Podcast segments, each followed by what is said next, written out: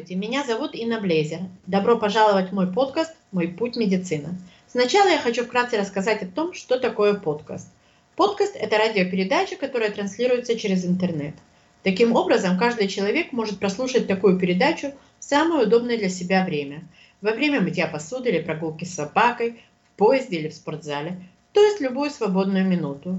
Подкасты очень популярны в США и становятся все более популярны в Израиле – но все же они пока еще совсем неизвестны русскоязычной публике. Как и где вы можете прослушать подкаст? Во-первых, в моих группах в Фейсбуке.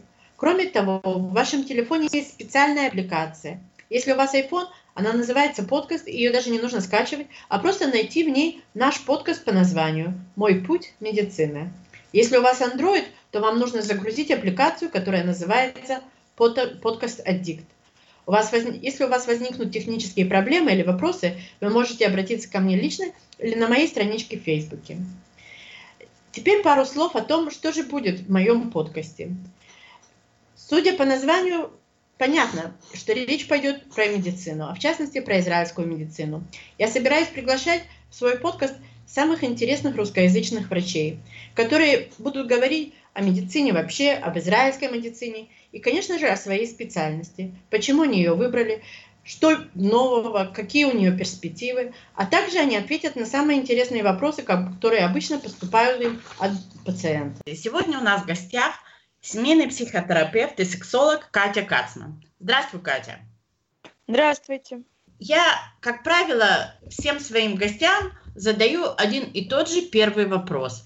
Поскольку подкаст называется «Мой путь медицина», сегодня мы говорим не с врачом, но сегодня мы говорим с человеком, который, да, имеет отношение к здоровью, пусть не всегда физическому, пусть иногда психическому. Тем не менее, я хочу тебя спросить, как эта специальность стала твоей дорогой?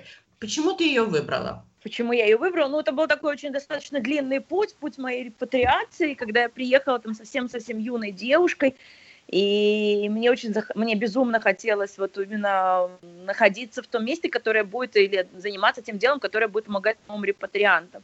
То есть это был такой вот очень идеологический выбор, я выбрала социальную работу, а уже находясь в социальной работе, получилось, что я выбрала вот такую нишу семейные отношения, и, как говорил Ката Горбачев, все время ее усугубляла. То есть там первая степень, вторая степень, специализация по семейным отношениям, специализация по сексологии, то есть все время это было вот э, копай в том направлении, потому что, ну вот оно так сложилось, и это было мне очень интересно работать э, с семейными парами, с людьми, с отношениями. То есть вот Хотя изначально это был посыл, я очень много лет работала с новыми репатриантами, работала с семьями репатриантов, работала с, ну, вот такой вот прослойкой общества, особенно бомжами, которые в массе своей были репатрианты. Ну, оно вот параллельно всегда шло с учебами, и вот направление шло на отношения межличностные. Ну, вот оно как так сложилось почти 20 лет. Э, всегда, когда разговариваю э, со своими гостями, я им говорю, эта тема сексуальная, эта тема не сексуальная. На эту тему захотят говорить, на эту тему не, не захотят говорить. А, ну, сексуальные твои темы трудно просто придумать. И тем не менее, о сексе нужно говорить, о сексе необходимо говорить, потому что непроговоренные вещи, они остаются неизвестными и непонятными. К сожалению или к счастью, я это часто очень говорю, наверное, уже, как э, мне написали недавно в одном там отзыве, твоим именем и фамилией ассоциируется слово коммуникации, потому что я коммуникация, потому что я всегда говорю, что необходимо говорить. Никто из партнеров не читает мысли друг друга, не сказанные вещи, там, неважно, или не прописанные некоторым проще в эпистолярном жанре, жанре передавать информацию, не, не, не, не озвученные или не прописанные мысли, они остаются вашими неизвестными желаниями для второго. Поэтому говорить необходимо, особенно если вы хотите достичь там удовольствия, гармонии, если вы хотите что-то изменить, всегда нужно говорить. И говорите в положительные вещи и отрицательные, то есть обратная связь, она должна быть. И хорошая, и как бы и положительная, и менее положительная, но конструктивная. Но если вы этого не говорить, это остается неизвестным. Скажи, а как ты можешь представить своего среднестатистического клиента? Кто к тебе обращается? Ко мне обращаются мужчины и женщины, пары и одиночки. Диапазон возраста, Инна, сиди, потому что в это, когда иногда я об этом говорю, в это сложно поверить, но действительно диапазон возраста, именно мы говорим, именно вот как сексологу, сексуальными проблемами, это диапазон возраста от 19 до 80 лет. Но тут же понимаешь, тут еще есть специализации семейные отношения, поэтому как бы оно всегда идет, э, часто, не всегда, а часто идет вместе. Но именно вот как сексологу обращаются от 18 до 80 50 лет. Конечно, среднестатистический возраст, мы понимаем, что это плюс-минус 40. Это люди, которые какое-то время находятся в отношениях. Э, неважно, это одиночки или пары, которые не удовлетворены своей сексуальной жизнью, потому что она неинтересная, она пресная, потому что не знают, как э, передать партнеру, партнерше, неважно, свои желания – потому что появляют, потому что вроде понимают, что секс нужен и как бы и необходимо, с другой стороны чувствуют, что нету искры, нету желания, нету нету страсти, и вот, ну вот плюс-минус среднестатистический клиент тебе. Это в основном русскоязычные пары или вообще не пары, русскоязычные клиенты? Нет, нет, нет, это очень 50-50. Из-за того, что сейчас я много работаю и на разные другие страны, вот разные другие страны, это в основном, ну да, русскоязычные, а в Израиле нет, это 50-50. На самом деле, мне кажется, что русскоязычные мужчины, они намного более закрыты во всем, что касается говорить о том, что они чувствуют и по отношению к женщинам, и по отношению к нерусскоязычным мужчинам. Это мое субъективное мнение. Я его, Ин, я, наверное, его развею, но это будет субъективное мнение из моей клиники, потому что когда мы даже пересекаемся э, в формате русскоговорящих, как ласково я говорю, психов, психологов, э, психотерапевтов, сексологов, действительно есть такое вот стереотипное понимание, что мужчины меньше идут первое на терапию, второе меньше хотят говорить, а третье, конечно, русскоговорящим моя клиника вот полная антитеза этому, потому что у меня очень много мужчин, которые пришли одни, э, даже или мужчин, которые привели свою вторую половину, или мужчин, которые очень э, вербальные, озвучивают, очень с большим пониманием своих чувств. Э, не знаю, ну вот так, наверное, сложилось, что подбираются передается, друзья приводят друзей, сарафанное радио, наверное, наверное, она какая-то цепочка есть, но у меня в клинике я абсолютно это вижу не так ну, может быть, еще просто как бы идет время, и эти мужчины, приехавшие и абсорбировавшие, абсорбировавшиеся, они становятся более, более человечными я не могу сказать более человечными, скорее более принимающими свои чувства, более знающими. Вот такое, знаешь, то, что мы на иврите говорим э, э, мудаут от СМИ, да, то есть самосознание такое, принятие себя, понимание себя. Ну да, очень, очень много мужчин приходят, которые ходят на различные тренинги, которые безумное количество книг читают по психологии, козыряют э, именами, цитатами великих. Я имею в виду вот с точки зрения психологии понимания себя. Но я не могу сказать, что это только вот израильские наши мужчины, неважно, русскоговорящие или не русскоговорящие. Я вижу мужчин на территории разных других стран, с которыми я работаю. Я не могу так сказать, что вот все мужчины, поставить такое клише, они замкнутые, не хотят говорить про чувства, шовинисты и плохо относятся к женщинам там, или не хотят про это говорить ну вот я вижу какой-то другой образ мужчины, который мне очень, ну, импонирует, потому что они, я вижу вот других мужчин. Сколько э, вообще секс важен для отношений в паре? Я когда-то давно услышала такое выражение, что когда секс хороший, то он совершенно не, не его роль незначительна. Но если секс плохой, то у него сразу много функций. Да, да, он сразу же становится, у него сразу же очень важная роль появляется. Ну, потому что появляется неудовлетворение одного из партнеров, скорее всего. Вот оно, и когда один из партнеров или оба не удовлетворены, то очень сложно оставить это на территории вот э, вот исключительно секс. Это, мы же не можем сказать, что вот секс это какая-то автономная единица в нашей жизни, совместной в межличностных отношениях. Это такая составляющая, как, един, как э, какая-то часть в пазле, э, комплекса межличностных отношений. И когда все хорошо, пазл стоит, и вот он гармоничен, да, каждая фигурка на своем месте. А возьми одну фигурку, поставь криво, весь пазл перекособочится. Такое вот слово выдумала на ходу. Э, перек, э, поэтому как бы есть в этом что-то. Очень влияет секс на отношения. Опять-таки мы можем э, знаешь, у меня приходили пары, которые говорили, у нас у нас в сексе полная, шутили, как в анекдоте, у нас полная гармония. Он не может, мне не надо когда вот есть гармония, неважно, она будет в каком количестве, в каком качестве, а есть пары, которые говорят, ну вот у нас уже там 7 лет не было секса, ты знаешь, нам хорошо, они пришли с другими проблемами, они пришли там вокруг воспитания детей, отношения с родственниками, свои межличностные отношения, как договориться. Но и нам нету, вот нам так хорошо. Другие пары приходят и говорят, знаешь, наш секс, ну ты назовешь сексом или нет, мы называем это сексом, мы вот ложимся рядышком, трогаем друг друга, каждый анонирует друг друга или себя, и вот это наш секс. И нам тоже с этим хорошо. Я не судья, я никогда не, не выскажу, что это плохо или хорошо. То, что для пары норма происходит по согласию, удовлетворяет их, это, это ок, это нормально, это их жизнь, как бы... Поэтому плохое или хорошее, это же тоже очень субъективно. Весело. Да, на самом деле, как бы не, э, не опровергла.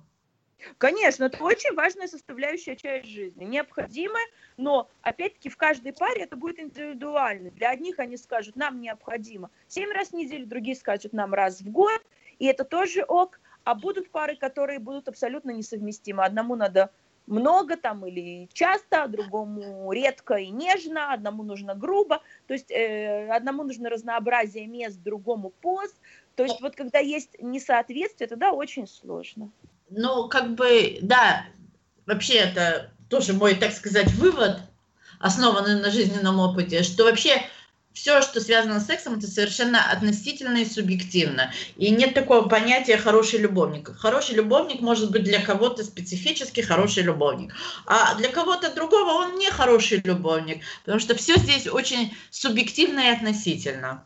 Абсолютно, абсолютно с тобой согласна. Более того, знаешь, я люблю этот пример приводить на лекциях, когда приходит пара, и мужчина очень уверенный, говорит, я вообще все, вообще со мной никто никто не жаловался, ни одна предыдущая моя подруга не жаловалась, все были удовлетворены и довольны, а вот, вот что-то не так.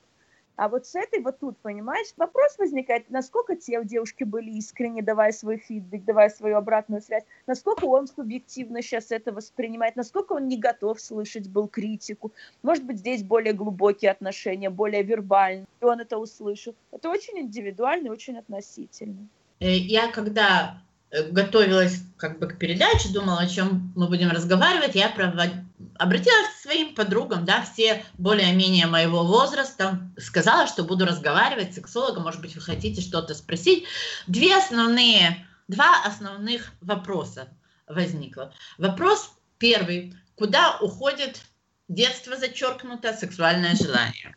Ну, понимаешь, э, и это проблема, которая существует очень к сожалению, к сожалению. Но так уж мы устроены, что те гормоны, которые та вышка там любви, страсти и гормонов, которые возникают в начале или там какой-то период отношений, ну, у кого-то там, да, первое, э, сразу с первого взгляда, у кого-то там по накатану это возникает. Мы очень тут гормональны, мы очень эмоциональны, мы видим партнера слэш-партнершу через розовые очки, акцентируем там только внимание на достоинствах, на интересных моментах. Через какое-то время розовые очки немножко снимаются, гормональный баланс немножечко приходит в себя, гормоны, э, и мы начинаем видеть какие-то вещи. Вот тут начинают строиться не просто сексуально-романтические отношения, а действительно начинают строиться настоящие отношения, где мы видим и какие-то недостатки, какие-то вещи могут нас раздражать и не устраивать, и мы начинаем их учиться проговаривать и строить. Это вот такое, знаешь, поэтапное развитие. Но, то, но происходит и со страстью, когда это вначале, это все новое, это все интересно. Любовь живет три года, да? Ну, у кого-то три, у кого-то семь, у кого-то пятьдесят. Тоже очень индивидуально. И что мы называем любовью? Но однозначно мы же все, кто находимся в длительных отношениях, можем сказать, что наши отношения переживают какую-то метаморфозу. То, та точка, где мы начинали отношения, где мы были через пять лет, и где мы сегодня, там, не знаю, через 15-20, это немножко разные разная любовь, она по-разному выражается, мы по-разному чувствуем, мы видим другие вещи. Ну, к сожалению, вот такая вещь, как страсть, действительно, если ее не поддерживать, если над ней не работать, как и над чувствами, как и над отношениями, как и над коммуникацией, как над совместным времяпрепровождением, над бытом, немножечко действительно стихает и уходит. Но работать над этим надо. И тут не, не ждать инициативы от второго, он должен, она должна, вот я, вот то, а делать, делать вместе, договариваться о свиданиях, посмотреть, что, что интересно двоим. Потом динамика может меняться. То, что было интересно 10 лет назад, не обязательно будет интересно сегодня. Эти вещи нужно обсуждать. Вкусы могут меняться, желания могут меняться. Нам с возрастом может быть неудобно, неинтересно какие-то там, ну, даже тривиальные какие-то позы или места. А может быть захотеться чего-то другого. Потом э, сексуальное желание еще подвержено, ну, как и, наверное, и многие вещи, сейчас я скажу это как-то на русском, секундочку, савгеруй, когда уровень возбуждения, он поднимается, и, возможно, нужны какие-то дополнительные стимуляторы, дополнительные какие-то триггеры, дополнительные интересные моменты, чтобы возбуждаться. Это тоже нужно брать в расчет. И это нормально. Нормально, когда это обсуждается и строится. Но с одной стороны, с другой стороны, мы должны понимать, что очень сложно сохранить такую страсть, которую э, мы испытывали, там, не знаю, 18-20 лет или там в начале знакомства и построения отношений. Сложно, наверное, пронести это через всю жизнь. Она меняется, и нужно принимать эти перемены и обсуждать их вот и это плавно, плавно первый вопрос э, перетек во второй. И знаешь, такое бывает, когда ты что-то думаешь, что ты о, о чем-то думаешь, что ты ищешь, что сама информация к тебе сама притягивается. И вот, вот я натыкаюсь на такой текст. Это текст не мой, это текст чей-то в одной из групп в Фейсбуке, но он абсолютно-абсолютно отражает суть вопроса. Текст, вот что пишет, это пишет мужчина. Мы осуждаем свингерские пары, мы осуждаем любые сексуальные вольности, мы осуждаем проституток и, конечно же, мы осуждаем измены. Но что же мы оставляем супружеской паре? Ведь это два вполне молодых человека. И куда им деть свою сексуальную энергию, если друг друге они уже не находят удовлетворений? Конечно, можно прятать все это внутри, исполнять никому не нужный, а иногда и мучительный супружеский долг, делая вид, что все у вас хорошо. Но ведь не все хорошо. И это всего лишь вопрос времени. И с этим сталкивается каждая семья. Не почти каждая, спешу заметить, а буквально каждая. Что же хочет от нас социум, который мы построили? Он требует верности, он требует умеренности, благочестивости. Он не позволяет почти ничего. Но ведь это постоянный стресс и самообман. Способен ли он сделать человека счастливым? Есть вопросы посложнее. Сможем ли мы сделать счастливыми наших детей, если сами мы несчастны? И что же со всем этим делать, спрошу я вас. Может быть, наш социум нам больше не подходит. Ведь все эти законы и правила придуманы людьми, жившими в совсем других условиях. И нам нужен новый, свой, где станет приличным все то, что назвали неприличным наши предки. Отличный вопрос. Я не совсем согласна, что это происходит во всех парах. Да, происходят метаморфозы, но не обязательно, что это все уходит и становится мучительным и обязательным супружеский долг. Ну вот совсем не согласна. Не такое это поголовное явление, но действительно есть здравый смысл какой-то в том, насколько, насколько, с одной стороны, у нас все открыто, как бы, а как бы открыто и возможно, и присутствует. Я говорю сейчас там, не знаю, про свинг-клубы, про эскорт-услуги, про какие-то измены, вообще о том, насколько секс стал доступен в протяжении, ну вот я не знаю, телефона, протянуть руку к телефону, найти секс-партнера на несколько часов – тут, тут же найти возможность, где, в общем-то, уединиться и получить удовольствие, настолько это все стало возможным и реальным, и лег, легко доступным, что даже имеет какое-то ну, обесценивание, что ли. Поэтому э, действительно есть моменты, которые, с одной стороны, вот они доступны, вот они легки, а с другой стороны, все-таки глобально в обществе нету признания, нету понимания, нету принятия, скажем так, все равно глобально массово вещи осуждаются. Я сейчас не за то, чтобы, не дай бог, не за то, чтобы узаконить э, проституцию, абсолютно нет, не туда, категорично нет. Я говорю, когда это происходит по вещи, которые происходят по согласию, по пониманию, что там, что, что происходит. То есть не просто вот, а давай мы с соседями пересечемся на пару часов и поменяемся партнерами. Нет, это когда люди понимают, почему они это делают, для чего они это делают, с чем они выйдут из этой ситуации, когда они остаются при этом парой вместе. Ну, опять-таки, я никого не подталкиваю туда. Нет, нет, я хочу, чтобы э, каждый человек приходил к своим решениям самостоятельно. Но глобально есть непринятие этого, а с другой стороны, сегодня, когда настолько доступно и столько информации, столько соблазнов, то действительно вот эти границы, которые были выстроены очень э, достаточно давно, очень э, четкие. Достаточно давно, когда средняя продолжительность жизни была 50 лет, да. то есть люди в а паре проживали 20 лет, 30 лет, да, а то и меньше. И теперь, когда продолжительность жизни больше 80 лет, и... и мы говорим о том, что, в принципе, если есть либидо, если есть желание, то для физиологии сегодня есть таблетки и вообще другие фармацевтические средства. И поэтому мы сегодня говорим о том, что ограничения возрастных по сексу нету. Просто, да, даже вот раньше там представить себе, э, что люди в 50 лет начнут искать партнеров новых, меняться, что-то делать, но это было вообще невозможно. Многие уже просто считали, все, уже секс остался где-то э, далеко за горизонтом, и его больше не существует. И сегодня, когда мы говорим о том, что границ возрастных нету, и люди проживают вместе долго, и действительно ищут что-то новое и находят. И я не знаю, наверное, наверное какое-то сознание, какая-то смена сознания происходит сегодня. И, кстати, недавно я давала интервью, где мы говорили о том, насколько институт брака сегодня актуален, не актуален, насколько он переживает какие-то изменения. Наверное, потихонечку начинает переживать. Куда мы придем, в каком институте брака мы окажемся через 20 лет, наши дети или внуки – ну, будем жить, смотреть. Я думаю, что сейчас сложно что-то прогнозировать. Но однозначно изменения происходят. У меня есть традиционный первый вопрос и традиционный да. последний вопрос. И традиционный последний вопрос я пришел своего гостя рассказать о каком-то запоминающемся случае своей практики. Даже мне не, сто, не столько важно, чем он запомнился, но видно, он был чем-то необычен, если запомнился. Вот и тебя я хочу попросить об этом. Окей, ну я сейчас на вскидку, наверное. Ты знаешь, когда ко мне пришла первая, у меня сейчас много пар уже, которые 40 лет вместе, 38, 42 в браке. То есть мы говорим людей, которым за 60, и они очень долго в браке. 40 лет, у них уже дети, очень взрослые, внуки взрослые.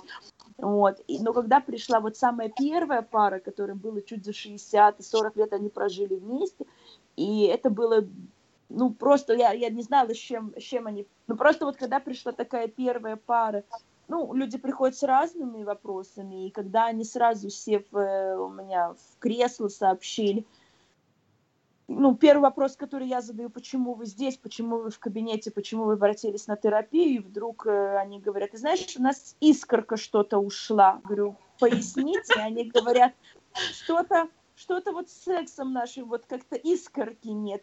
Ты знаешь, я это часто говорю потом на лекциях, и после этого уже много, которые долго в отношениях и по-разному пытаются разнообразить и улучшить свой секс. Но эта пара, они прошли год терапии, когда они спустя там какое-то время, то есть процесс шел, и они каждый раз приходили. Телом очень долго они ругались, выясняли отношения, выяснилось, что она 30 лет имитировала оргазмы не хотела, потом уже перестала имитировать и сказала, все, не хочу просто секса. Вот. То есть, когда открывались вот такие вот вещи, знаешь, и это долгосрочные вещи, это не вещи, где пара прожила два года и что-то там имитировали или не хотели. А представляешь, на протяжении 40 лет было неудовлетворение, и она вот это все имитировала, и вдруг это открывается в клинике. И он, когда он тут плачет и говорит, а я не понимал, что происходит. И когда это спустя какое-то время они мне говорят, ты вообще нам подарила не просто новую жизнь, а медовый месяц. И о чем мы жалеем, так это о упущенных годах, что мы раньше тебя не встретили. Но тут мы все посмеялись, потому что 40 лет назад да, встретить меня могли там в детском садике, конечно, а не только. Вот. Но вот это вот э, случай, который, ну, вот, может быть, он не самый яркий, но почему-то вот очень запомнился. Вот на вскидку его захотелось рассказать. Вообще впечатляющий очень случай, да, э, Потому что я в, след... в следующем году у меня будет 30 лет, как я замужем, я каждый раз смотрю за одним мужем, за одним mm-hmm. отцом. И я каждый раз смотрю и не могу в это поверить. Да? Мне, мне кажется, что это просто какая-то ну, устрашающая цифра. Но э, вот этот рассказ твой, он меня... Не знаю почему, да, он, я всегда говорю, что раньше была такая пословица, что ботинки перешли от отца к сыну. Это не, не только потому, что не было ботинок, это потому что ботинки были такие, что их могли носить долго. Сейчас хочешь, не хочешь, ботинки выбрасываются. Так вот это люди, которые сделаны тогда, когда вещи не выбрасывались, а просто они были качественные. Хочу тебе сказать большое спасибо. Угу, Мне было очень приятно, и я думаю, надеюсь, что мы с тобой еще пересечемся таком формате. Пересечемся обязательно. Спасибо. Всем успехов, всем хороших, ярких отношений. А самое главное, пусть моим именем, пусть вообще самое главное из всего, что вы услышите сегодня, что нужно обязательно, обязательно в парах говорить и не, не держать в себе вещи. Спасибо, дорогая. Пока.